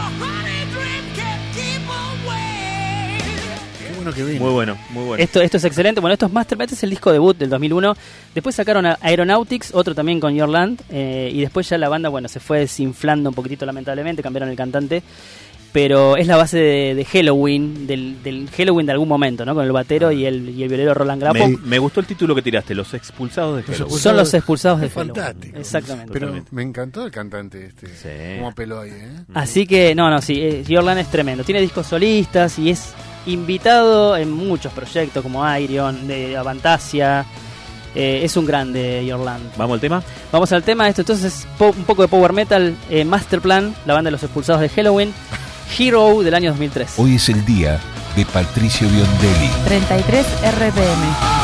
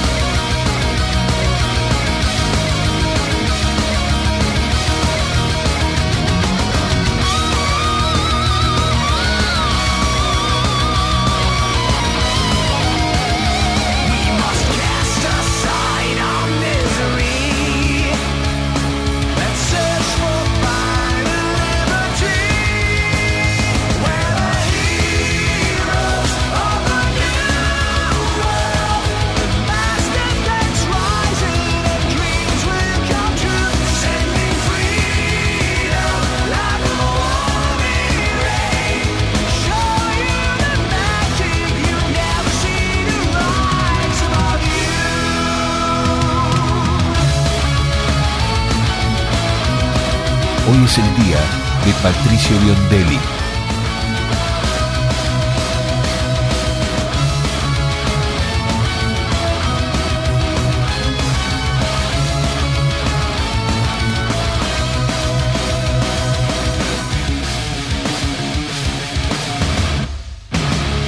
...33 RPM... ...el programa del Club del Vinilo... ¿Cómo te la cambié de repente? Y apareció, salido de la galera, un poquito de Sepultura de, del disco Arais, que lo trajo Sabrina. Este es un discazo, chicos. Se vino guerrera Gracias hoy. Sabrina por traerlo. Es un discazo este realmente. Lo editó mm, La Nación. Sí, Sí. lo vi. Lo vi entre los ahí. discos que editó La Nación, que le decimos a nuestra comunidad vinilera, no solo a la metálica que hoy está escuchando, sino a toda la comunidad vinilera en general, que son buenas ediciones. Y por el ¿eh? muy buen precio que tiene, Sí. ¿no? La verdad que son excelentes ediciones. Eh, bueno, escuchamos a Masterplan y ahora Qué lindo, ¿no? ¿Quién es Homero Simpson? me, me desorientaste. Ahí está. ¿Eh? Parece Homero al principio. Eh, lo bueno que tiene este disco de Sepultura, esta edición, que tiene es doble y tiene demos, tiene un montón de cosas para los fanáticos. Creo hasta, que hasta tiene Orgasmatron de Motorhead. Está muy buena la, la edición. Quiero decir que junto a Vines de Remains para mí son los dos mejores discos de Sepultura. Pásame el de Slayer. sí o sí. Te paso el Slayer. Eh, bueno, estamos eh, pasando discos de Slayer, de Sepultura. ¿Por qué? ¿En de qué parte del árbol estamos? Porque estamos en el thrash metal. ¿Te acordás que yo te explicaba recién? A ver, vamos a poner, vamos a poner esta cara, Fer. El segundo tema, Piece by Piece. Eh, estábamos eh, en la parte del árbol donde el speed metal se definía si iban para el power metal o para el thrash metal. Obviamente que la cosa no es tan lineal, ¿no? Tratamos de encasillarlas, ¿no es cierto? Nosotros, Estamos haciendo ¿no? un resumen, sí. Exactamente. Y en el thrash metal, eh, el thrash metal es uno de los estilos que, que sigue respetando el formato canción, más allá de la, la agresividad Sí, que tiene, sí, ¿no? sí, totalmente. El thrash metal es una combinación de punk y heavy metal muy clara, pero si vos escuchás Metallica Mega, que son las bandas por ahí un poquitito más eh, accesibles, Dentro del género. claro, o, o incluso Slayer ahora que estamos escuchando La Raining línea Blood. Megadeth para vos. Sí. ¿no? Está, está muy influenciada por el, por el punk. ¿Puede ser? To- Megadeth. Todo, eh, ¿Puede ser que tenga Sí, más sí. influencia de punk que otras? Que, que Metallica, por ejemplo. Claro. sí, sí, sí, puede ser, sí, sí. Eh, Sobre Pero todo en con- el- en sobre el la rítmica y sobre... Y en el desarrollo de las voces, ¿no? sí, sí. Igual, bueno, Kill Em All también tiene mucho el punk. Totalmente. Pero, pero sí, Leo, el, el thrash metal en general es punk con heavy metal, tiene mucho del punk, tiene eso del el antisistema, del, de la letra social, de, bueno, este... No sé, no sé qué está pasando con el teléfono. Está sonando. Cortalo, Leo, dale. Me están llamando. Cortale. Ah, bueno. Este. Bueno, lo que, quería, lo que quería decir es que siguen manteniendo la, el verso, verso, estribillo, el solo de guitarra, el verso, el estribillo. Totalmente. Que, que tiene Maiden, por ejemplo, que tenía Rainbow. ¿sí? Eso más o menos se mantiene. Eh, después del speed metal, muchas bandas se van definiendo. Nacen algunas escenas este, bien constituidas, como por ejemplo la Bahía de San Francisco, que tenía bandas muy buenas de, de este género thrash metal. Este, Metallica, más allá que nació en Los Ángeles, después se muda a, la- A San a Francisco, Francisco. claro. Bueno, tenía Sexus, Testament, Death Angel. Este, después la, la, la cosa que en primer momento era tocar rápido y tocar este, potente y veloz, la cosa después se empieza a complicar un poquitito porque empiezan a aparecer bandas que tocan muy bien su instrumento. Con un desarrollo técnico impecable. Exactamente, aparece Forbidden con un par de discos que son impresionantes, Heden y bandas que son eh, Defiance, que son bandas mucho más técnicas, más intrincadas. este Y ni hablar después de bandas como por ejem- por ejemplo Watchtower, que ya es un thrash metal progresivo, ponele, si Progresivo. querés, ya con una evolución técnica impresionante, ¿no? Ahora, ¿conviene dividir la escena como dividiste hoy entre trash europeo y trash norteamericano? Mira, a grandes rasgos, yo te diría que hay thrash metal en todo el mundo. Sí, hay thrash metal en todo el mundo, pero eh, las dos escenas constituidas más grandes son la de San Francisco, la alemana. Y la alemana básicamente Sodom Creator y Destruction. Y Hay, Destruction. hay millones de bandas más también muy buenas, pero principalmente esta es la banda que más citan todo, todo el mundo como ejemplo, ¿no? Claro. Y son las, las principales, digamos, ¿no? Este, lo que quiero decir es que si querés una diferencia entre la Bahía de San Francisco y las bandas alemanas es que en el árbol genealógico, digamos, las bandas de la Bahía de San Francisco responden más a lo que es la New Wave of British Heavy Metal, digamos, más al formato canción y demás. Claro. Y las alemanas por ahí, en un primer momento, más a lo que era Venom, Bathory, Celtic Frost, que eran, la- la- digamos, el, El ala más sucia. el, el ala más sucia, más oscura, exactamente. El trash europeo era así. Pero después había trash en todos lados. Incluso lo que quiero decir también es que la escena sudamericana también tenía un montón de cosas y acabamos de escuchar. importantes. Después cuando hablemos de death metal también te traje algunos cassettes acá. Pero bueno, Sabrina trajo Sepultura. Sepultura era, está de mediados de los 80. Este, arrancaron por ahí haciendo un death metal un poco más sucio, pero ya en esquizofrenia empezaron a hacer trash, Trash, cuando, claro. cuando entró sobre todo, ¿cómo se llama? Andrés Kisser.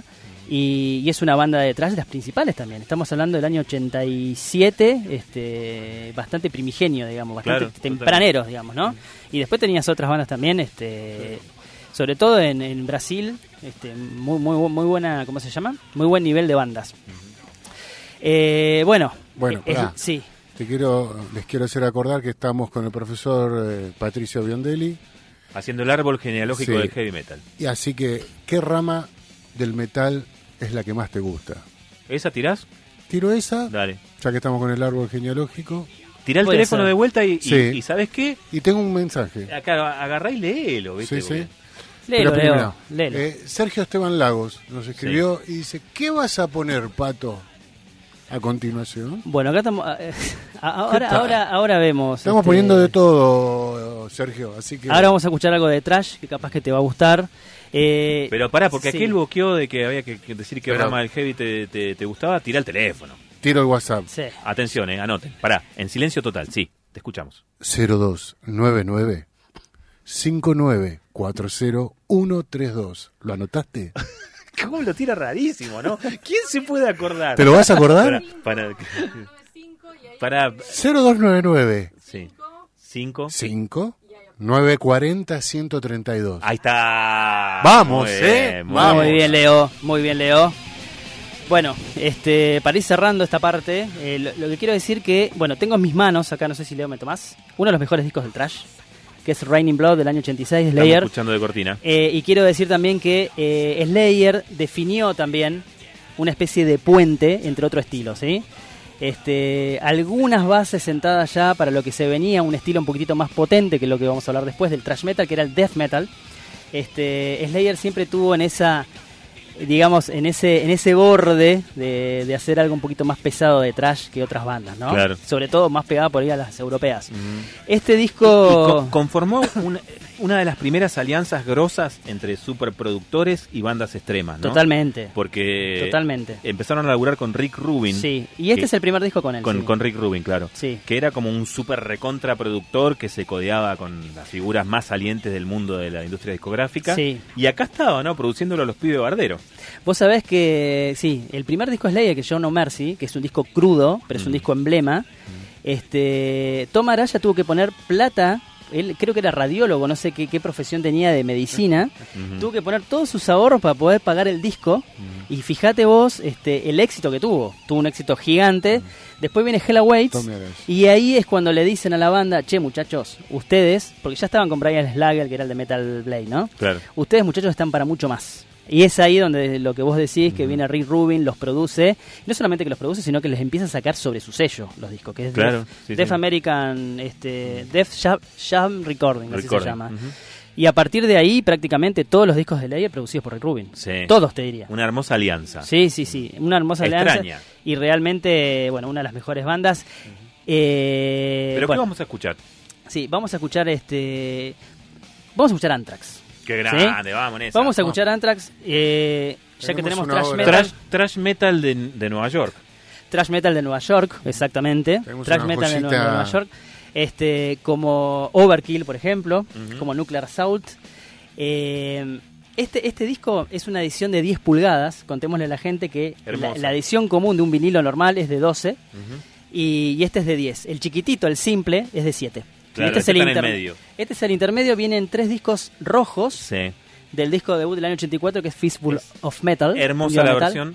La estamos mostrando en las redes Hermosa. del Club del Vinilo Neuquén. Lo que tiene adentro eh, son eh, giras que han hecho con Metallica, que dice Metallica. Sí, sí, sí, sí. Es como un diario, son recortes de fanzines lo que tiene. Qué lindo que está. Está, esa edición está re buena y es una edición de Megaforce esa. Mirá, mirá qué lindo. Porque lo Y- que- y, sí. ha convertido en Bella una de las tapas más discutidas de la historia del metal. totalmente, ¿no? totalmente, porque encima está calada la tapa. Sí, sí, sí. Este, lo, lo que quiero decir es que generalmente eh, Megaforce editaba los discos y después Island Record era el que los- se los distribuía. Todos tenemos los discos de, de Anthrax así en el lomito, que donde se ve la palmerita de Island Records. Es cierto. Este, pero esto no, no fue así. Esto fue directamente eh, distribuido por Megaforce. No está Island en ningún lado. Bueno, y dígame qué eligió entonces y lo presentamos y ya lo hacemos girar. ¿te Sí, parece? lo que quiero, quiero decirte antes, Fer, que a vos Sí. te gusta mucho Alice Cooper. Tiene Sí. I'm 18, tiene Sí. el cover, que es excelente la, la versión que tiene. Y bueno, y es el único disco que está Dan Liker, que después formó eh, Nuclear Assault, Brutal Truth. Y, ta- y todavía no estaba Veladona en la banda. Está. ¿sí? Estaba Neil Turbin todavía. Neil sí. Turbin. Así que bueno, esto es Anthrax del primer disco para hablar un poquito de thrash metal. Creo que lo definimos muy bien el thrash metal escuchando Anthrax, más que todo lo que dijimos. Este, del primer disco Fistful of Metal, Puño de Metal del año 84, es Panic. 33 RPM. Más que coleccionismo, es un amor.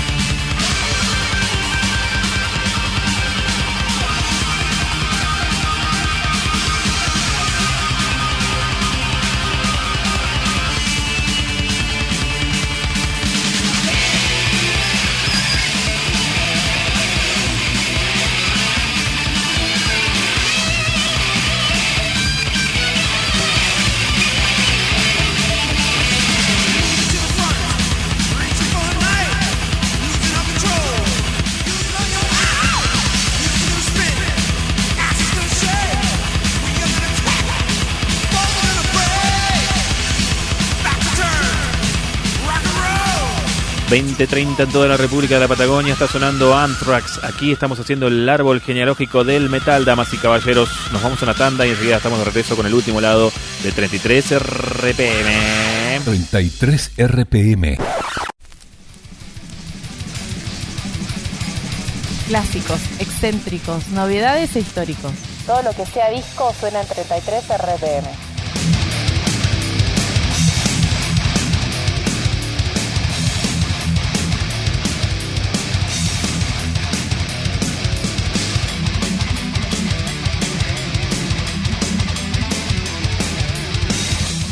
Filosito esto, ¿eh? Bien filosito, ¿no? Es tremendo esto. Ujú, muy bien. Realmente es tremendo. Ahora vamos a contar qué es. Déjame mandar un saludito. En casa están Sí. escuchando todos. Eh, vamos. Noé, eh, Ximena, mi, mi nena, este, y mi gatito Beto también. Así Qué que grande. todos, todos escuchando en familia, le mandamos un saludo. Están acostumbrados a esta música. Hasta el gato ya mueve la cabeza. Grande. Muy bien. Grande Así Bet- que- Beto, dijiste. Beto se llama. Increíble. Sí. Así que un saludo para ellos. Bueno, mis hijos también se están escuchando. Bien. Eh, para suavizar un poco. Está muy bien, está muy bien. Eh, La cosa, el dato familiar, digamos. Sí, exactamente. Seguimos filmando en el Facebook, ¿no? Sí, sí. Claramente. En, en el Facebook del Club del Vinilo de Neuquén, como para que vea Que eh, ya- que estamos llegando casi al final, ¿no? Ya estamos llegando acá. Muéstrele allá. Estamos llegando acá en el árbol genealógico, a lo- abajo de todo. Habíamos hablado recién del trash, que escuchamos Anthrax. este, y como una, no, no sé si una evolución, pero una, digamos, este, como un afilamiento, como una como una forma de hacer más bestial el trash metal, nace el death metal, ¿sí? Eh, y estamos escuchando a Carcas por eso, que es una banda icónica en el género. Súper técnico igual, pibe. ¿eh? Estos son súper técnicos. Esto ya es parte del death metal más Ah, evolucionado. No es el, Claro. no es el de inicios, el de, Claro. el de lo- el principio, digamos, ¿no? Quiero decir que el, Acá tenés que entrenar. como todo Hay que estilo, entrenar muy bien. Entrenar. sí, sí, en el black metal ni hablar. Pero acá, acá sobre todo hay mucha técnica, ¿sí? Lo que quiero decir que como, como hay por ahí, este, los estilos son un poco, hay como un degradé, digamos, en los estilos donde donde termina uno empieza el otro y a veces hay mezclas ahí, lo que, lo que comúnmente se llama la zona gris. La zona ¿sí? gris. Claro. Este, hay algunas bandas como Sadus, Dark Angel, que es la banda de Jim Hogland, que era un trash un poquitito más pesadito, un poquito más cebado, digamos, y era ya prácticamente un death metal, ¿sí? No, acá, el batero se pone los Sí. bolsegos con la punta de metal. Sí, sí, sí.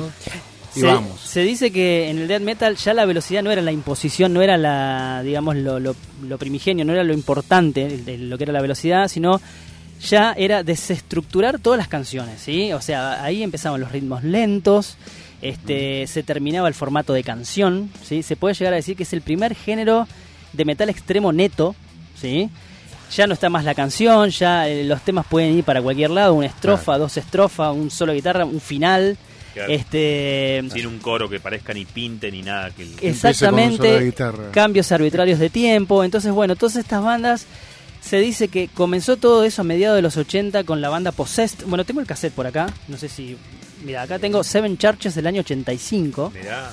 Este, la banda de Jeff Becerra se dice que es la primera banda en hacer death metal en, en el mundo, ¿sí? Sitúemela en- geográficamente, ¿de dónde son? Estados Unidos. Muy bien. ¿sí?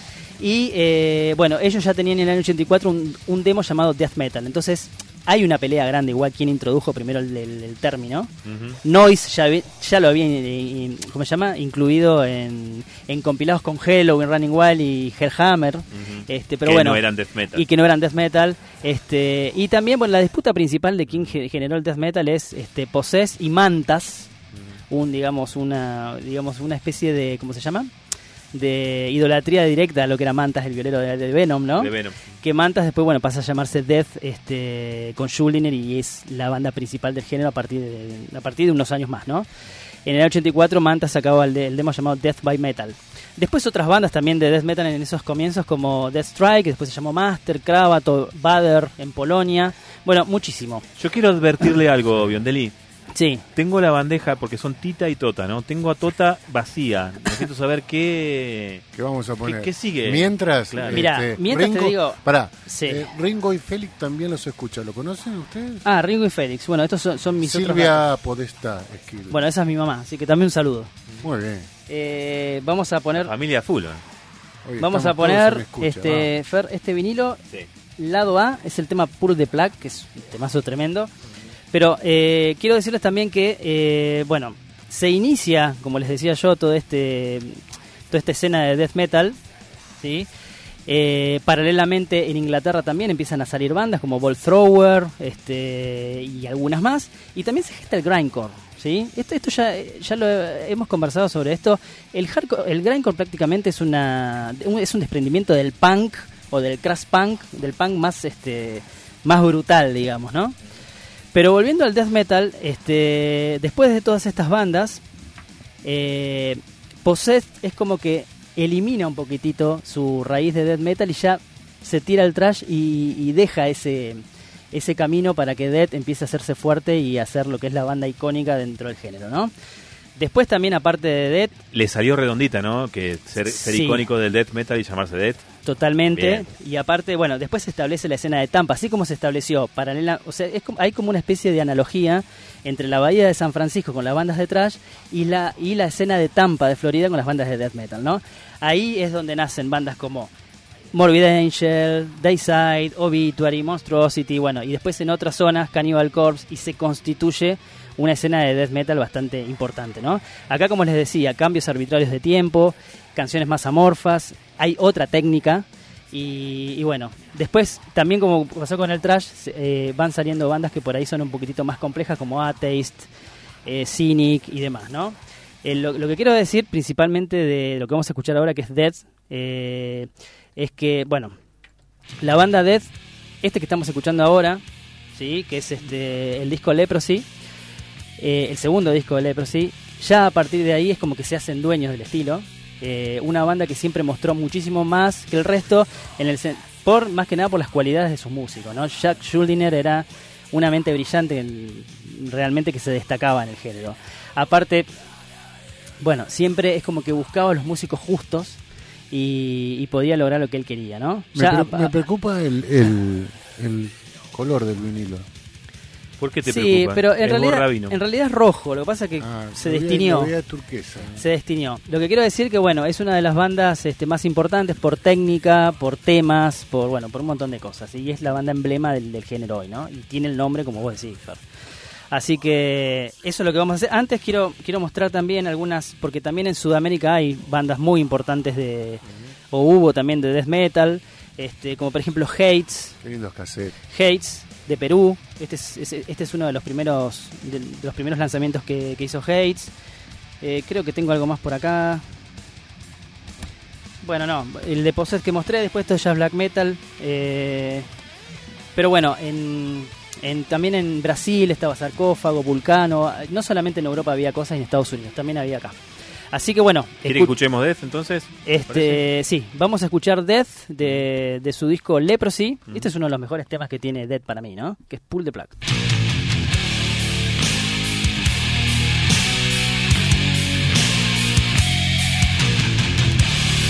Atento por lo que va a sonar. Es un incunable.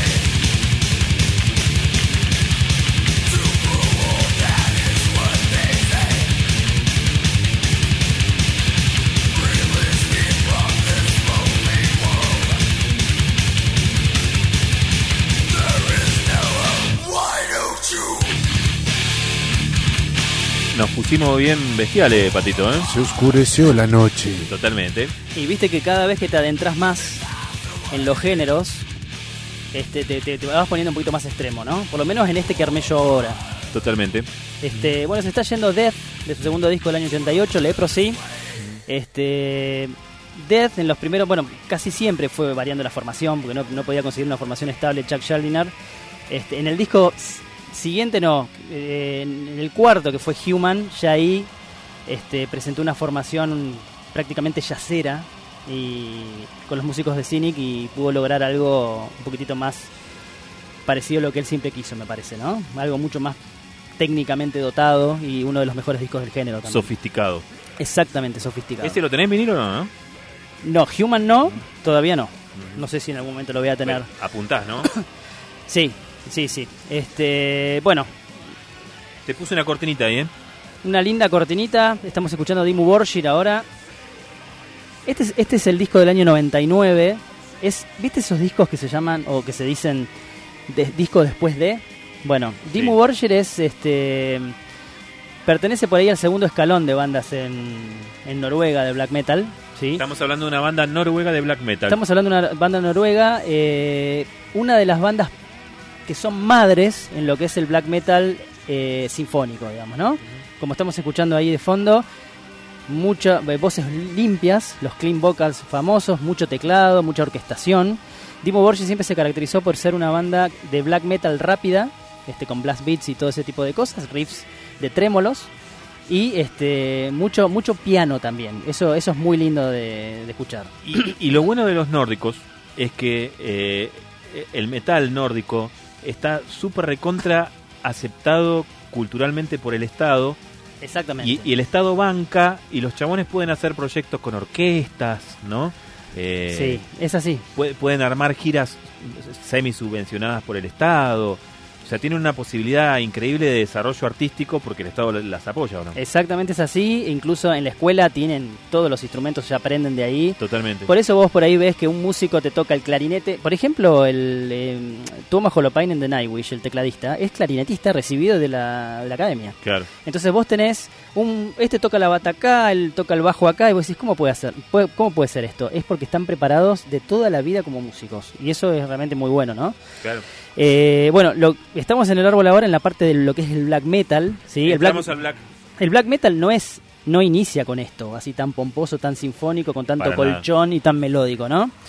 Eh, lo que quiero decir es que, bueno, lo que dijimos antes, ¿no? Cuando agarran lo masticado por Motorhead, después por Venom y después por bandas como Hellhammer y como Bathory, se dice que Bathory es la banda que en el 85 o en el 87 lanza el primer disco de black metal, o por lo menos sienta las bases de, ¿sí?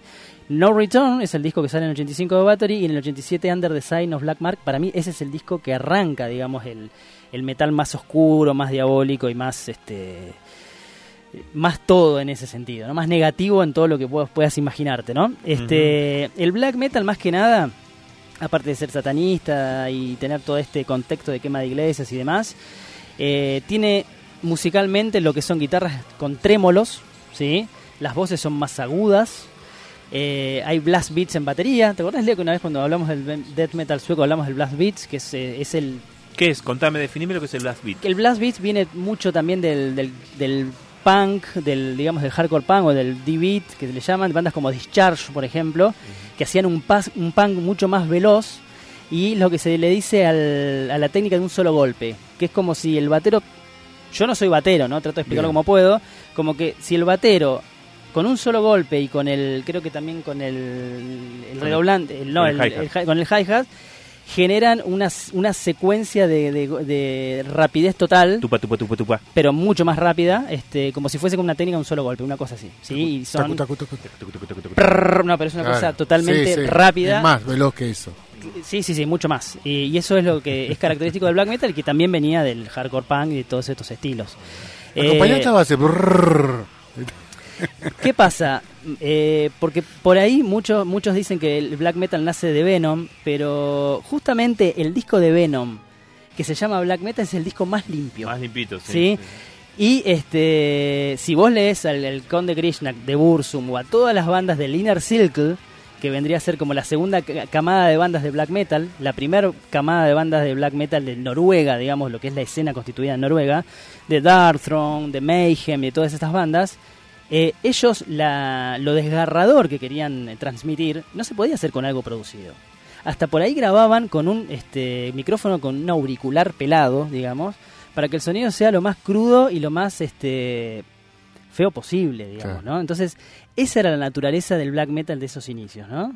Ah, Hay una parodia pero que es muy muy linda, eh, se las recomiendo, se llama Heavy Trip, la Sí, película. está buenísimo. Y, y- y en un momento determinado, eh, el bajista, que es, digamos, el que, el que está más avesado y es el más, el, el doctor, digamos, que sabe todos los subgéneros del metal, etcétera, etcétera, eh, va contando cómo hay una banda que grabó eh, la guitarra con un micrófono eh, metido adentro del cadáver de, de una Sí, de una sí. cabra, ¿no? De una cabra. Para, no se asusten la señora. De una cabra, ¿no? Eh, metido entre las tripas de la cabra, ¿Qué hijo de su ¿No? madre?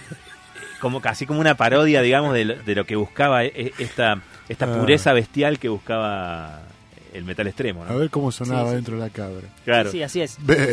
Así es, y bueno, eh, como todo estilo, después se fue purificando y, den- y después del black metal se desprenden un montón de black gothic, black melódico, black sinfónico, bueno, y cosas sofisticadas como esto, ¿no? y cosas sofisticadas como esto. Sí, esto ya es un Dimo Borger avanzado. Totalmente. Sí, porque también eh, arrancaron con su etapa más cruda, Sí, sí. este y con un disco que fue icónico como el del 97, ¿no? Pero bueno, eh, ya terminando, redondeando un poquitito, eh, me pareció bastante apropiado cerrar con un... Es una especie de himno este tema dentro de lo que es el género, ¿no? ¿Qué tema me dijo? Disculpe. Mother North se llama. eh, Tercero del lado A. sí, exactamente. Mother North es el... O sea, Nemesis Divina, mejor dicho, es el tercer disco de Satiricon. O Satiricon, mejor dicho, para no confundir con, con la, revista con la argentina. revista.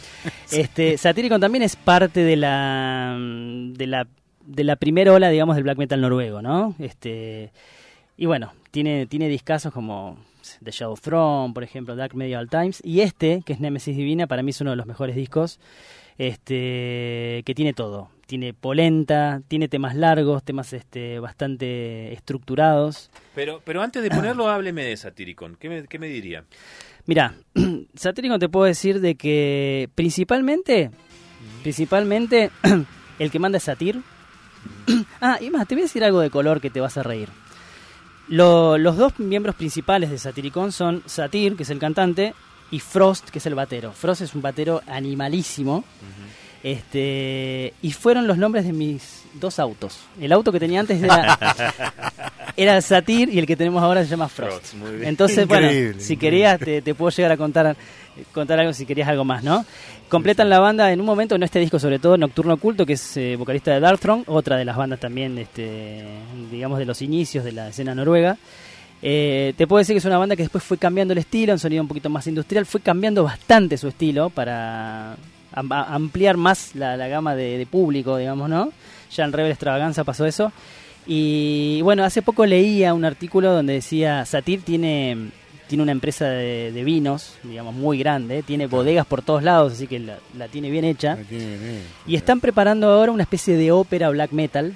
Ya habían hecho eso- ellos en vivo, un- sacaron un disco con una orquesta sinfónica, pero ahora están preparando una especie de ópera black metal, vamos a ver que, cómo les va, ¿no? Pero es una Me banda me muy completa. El disco en vivo con la orquesta de Satyricon es mortal, es muy bueno. Viste Está que muy de bueno. moda Sí, está muy bueno. poner este, el nombre de la banda en los vinos, en las cervezas. Sí, no, totalmente. Y an- an- antes me estaba olvidando, quiero nombrar esta banda que se llama Lindo Sabaoth. curro y noble. Sí, Sí, totalmente. Quiero nombrar esta banda que se llama Sabaoth, que, que traje, sí, traje el demo Southern Twilight, también esto es de mediados de los 90. Esta es una banda de black metal de Paraguay. Ah, ¿sí? mira. Tuve la suerte, bueno, de conocerlos, de hacer entrevista en Metalmanía a la gente de Sabaoth. Este es el primer disco que sacaron ellos, que se llama Sabaoth, igual que la banda. Este es original. Y realmente es una banda muy buena que cautiva mucho todo lo que es la esencia del black metal de Noruega, Mirá. sobre todo. Este, y realmente lo hacen muy bien. Realmente excelente esta banda para recomendarla, Sabaoth. Pato, antes, de poner el tema de Satyricon y cerrar el, Sí. el programa de hoy, eh, prometeme que vamos a volver con el árbol genealógico del metal. Como le salen tantas flechas para arriba y para abajo, se puede retomar, ¿o no? No, no, sí, esto, esto faltó, faltó bastante. Por ejemplo, eh, me faltó decir que el del death metal, este, el death doom es un estilo que a mí me gusta mucho, que en algún momento lo vamos a hacer en un programa Sí, sí, especial. sí. Del death doom Salen Paradise Lost, Anathema My Dying Bride, que es fusionar el Doom con el Death Metal. No tocamos el Progressive Metal, que también va a tener un programa especial. Exactamente, no tocamos el prog- Progressive Metal, el Gothic Metal está también en este árbol, no lo tocamos. El Death Sueco, que merece capítulo aparte. ¿sí? Eh, y el Doom Metal, bueno, del Doom Metal también yo había hecho dos ramificaciones del Stoner. Claro. este, del Stoner, más tendiendo con flecha arriba al rock psicodélico. Sí, sí. Y este, el Epic Doom de Candle Bueno, más o también. sea, se puede volver al árbol. Se puede volver al árbol porque quedó a la mitad, digamos, ¿no? Y se puede hacer un árbol más grande también, ¿no? Incluso se puede hacer un árbol mejor. Va a florecer. Así que bueno, lo que vamos a escuchar, este, para los que les gusta el black metal, no el crudo de los inicios, porque también hay toda una cosa de del que escucha black metal tiene que escuchar el black metal más crudo del mundo y no es así. Black metal es tiene una gama de colores bastante amplia y, y existen varios eh, géneros y subgéneros del black metal, ¿sí? Satyricon se mandó un tremendo disco en el 96 como es Nemesis Divina y este el tema Mother Nord que vamos a escuchar ahora que también tiene video y censurado obviamente. Este, es uno de los himnos para mí de lo que es el black metal, por lo menos de mediana época, en los 90. Bien. Y con esto nos despedimos, chicos. Eh, Un gusto haber estado. si te perdiste al profesor Biondelli, jodete. No, el mejor, sábado, mejor. ¿no? El sábado repite, el sábado Ah, repite. bueno, entonces escuchalo el sábado. El sábado Mejor. a las 15, sí, sí. y sí. escucharlo de día. A- a- Sí. Aparte, claro, el sábado a las 15, imagínate esto, ¿no? Va a brillar. No, no, se, brillante se oscurece la, se oscurece la tarde. Eclipse de sol. Muy bien. Y mañana estamos en acústica de cinco saltos. Cinco ¿eh? saltos. ¿Mm? Bueno, gracias por haber estado, Patito. Bueno, gracias a ustedes, chicos. Un honor, chicos, un honor. Cerramos con Satyricon entonces, ¿les parece? Vamos en esa, ¿eh? Recuérdame el nombre de la canción. Mother North. Mother North, entonces Satyricon para cerrar el árbol genealógico de heavy metal hoy aquí en 33 RPM. Hasta la próxima.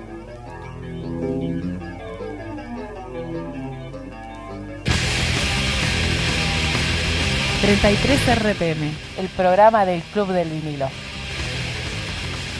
Te, te la mandé mal, ¿no? Porque ¿qué Sí. puse el otro lado? No, no pasa nada. De paso escuchan un pedacito de otro también. Está. ¿Pero qué puse el otro lado? Pusiste el tema 2, uno más. Ah, uno más. Uno más, uno vamos- más. Vamos pará. Bueno, vamos. Mirá. Ahora sí es el tema que va. Ahora arranca. Muy Gracias, bien, Fer. listo. Mother North, nos despedimos a Tirico. Nos fuimos. Hasta la semana que viene. 33 RPM...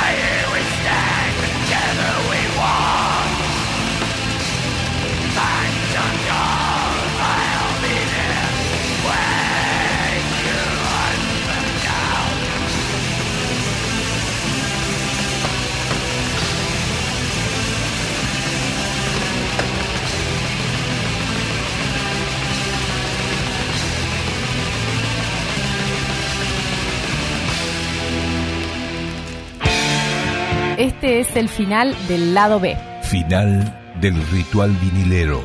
Hasta aquí compartimos 33 RPM, el programa del Club del Vinilo en Capital. La semana que viene nos encontramos para celebrar un nuevo rito vinilero. Hasta la próxima.